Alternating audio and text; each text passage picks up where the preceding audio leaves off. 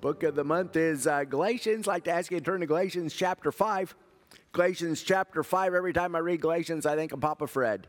If you need any commentary on Galatians, call Papa and you'll get an hour on a verse. And, uh, and it will be great. It'll be life changing. So give Papa a call if you have any thoughts on, on Galatians. I know he would love to love to talk about it. It's one of his favorites. This is a familiar passage. Um, there's a built in confessional here. I don't think I need to do much commentary uh, on this um, because it is, it is really great, very convicting on two contrasting ways to live. Start in verse 13, if we could. For you are called to freedom, brothers. Only do not use your freedom as an opportunity for the flesh, but through love serve one another. For the whole law is fulfilled in one word you shall love your neighbor as yourself. But if you bite and devour one another, watch out that you are not consumed by one another. But I say, walk by the Spirit, and you will not gratify the desires of the flesh. For the desires of the flesh are against the Spirit, and the desires of the Spirit are against the flesh. For those who are, opposed to each other, to keep you from doing the things that you want to do. Matthew Henry would say that our convictions need to suppress our corruptions. Our convictions need to suppress uh, our corruptions. And in Galatians here, the gospel, the liberty that we get through the gospel is beautifully laid out through all Galatians. And it's not a liberty that's licentious, that we are not free to sin, we're free from sin. We don't have to go that route anymore. That was the old man. And we are brand new um, creation in Christ now. And so the best antidote for sin is the gospel and, um, and to walk in the Spirit. And that's where he goes in verse 18. But if you are led by the Spirit, you are not under the law. Now, the works of the flesh are evident sexual immorality, impurity, sensuality idolatry, sorcery, enmity, strife, jealousy, fits of anger, rivalries, dissensions, divisions, envy, drunkenness, orgies, and things like these. I warn you, as I warned you before, that those who do such things will not inherit the kingdom of God. That was the old man. That's the way we used to live. We are in November. Uh, well, we're all in November, but at school, we're in Romans 6 every November. And it is such a freeing book that now we have died, Christ has died to sin. We have died with Christ, so we have died to sin. This is not our way anymore. These sinful things that he just mentioned, the, the works of the flesh, that does not have to be us. Last Sunday, I have this new little monitor that helps my diabetes if I get low blood sugar, the thing goes crazy and it was going bonkers on me last Sunday, and the, the message that it gives. And I want a spiritual bonkers going off in my head like this thing does. Urgent activity required. I'm ready to go under 55, whatever that means, like on the speed limit. I'm ready to go under 55. There's urgent activity required. And it goes, uh, my family is really tired of my new device because it is noisy. And that should go off in our head, shouldn't it? When these things start to dominate, urgent activity required. And race to the gospel, race to the cross. That is the antidote to that poison that are these things. And we don't have to live there anymore. We are not bound. These are not us.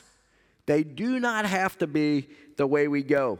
And so we are living out of character if any of these things are getting us. But look at this great news.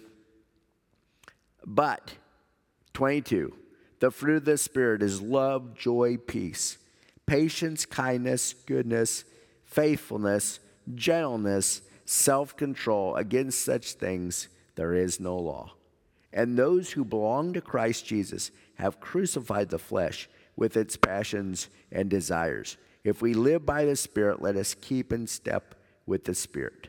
Let us not become conceited, provoking one another and envying one another. Jesus died on the cross so that we don't have to gratify the desires of the flesh any longer. When any of those that uh, may be giving us trouble, I'm going to give you a second to confess that um, to our Lord and um, to thank Him for those nine things um, that really characterize a new life that we have in Christ. Let's pray.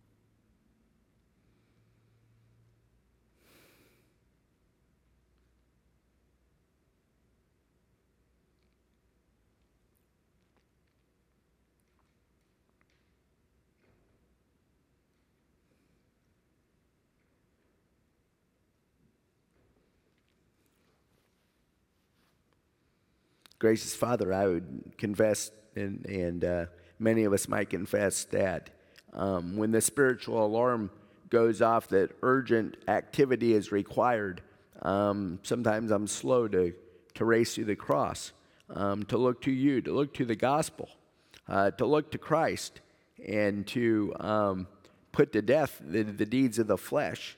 Uh, Lord, I, I confess that uh, we would confess that these things oftentimes creep into our lives, even though we're freed from them.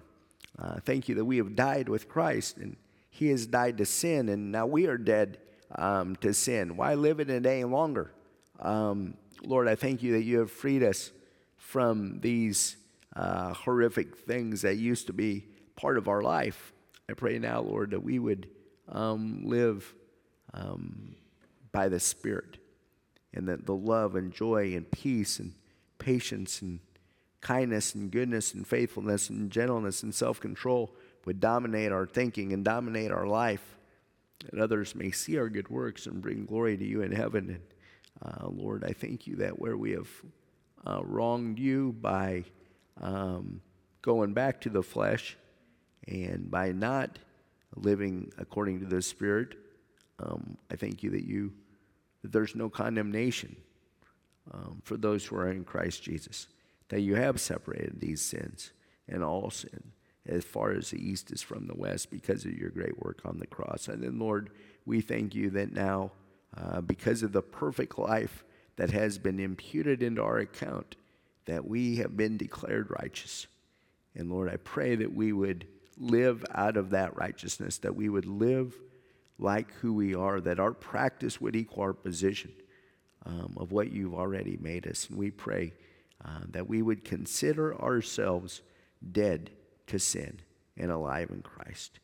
And Lord, I pray that you would use Mark now um, to convict and encourage us through your word. I thank you so much for his faithfulness uh, to teach the text. And Lord, what a fantastic passage for us to learn from in Acts 4. We commit this time to you in Jesus' name. Amen.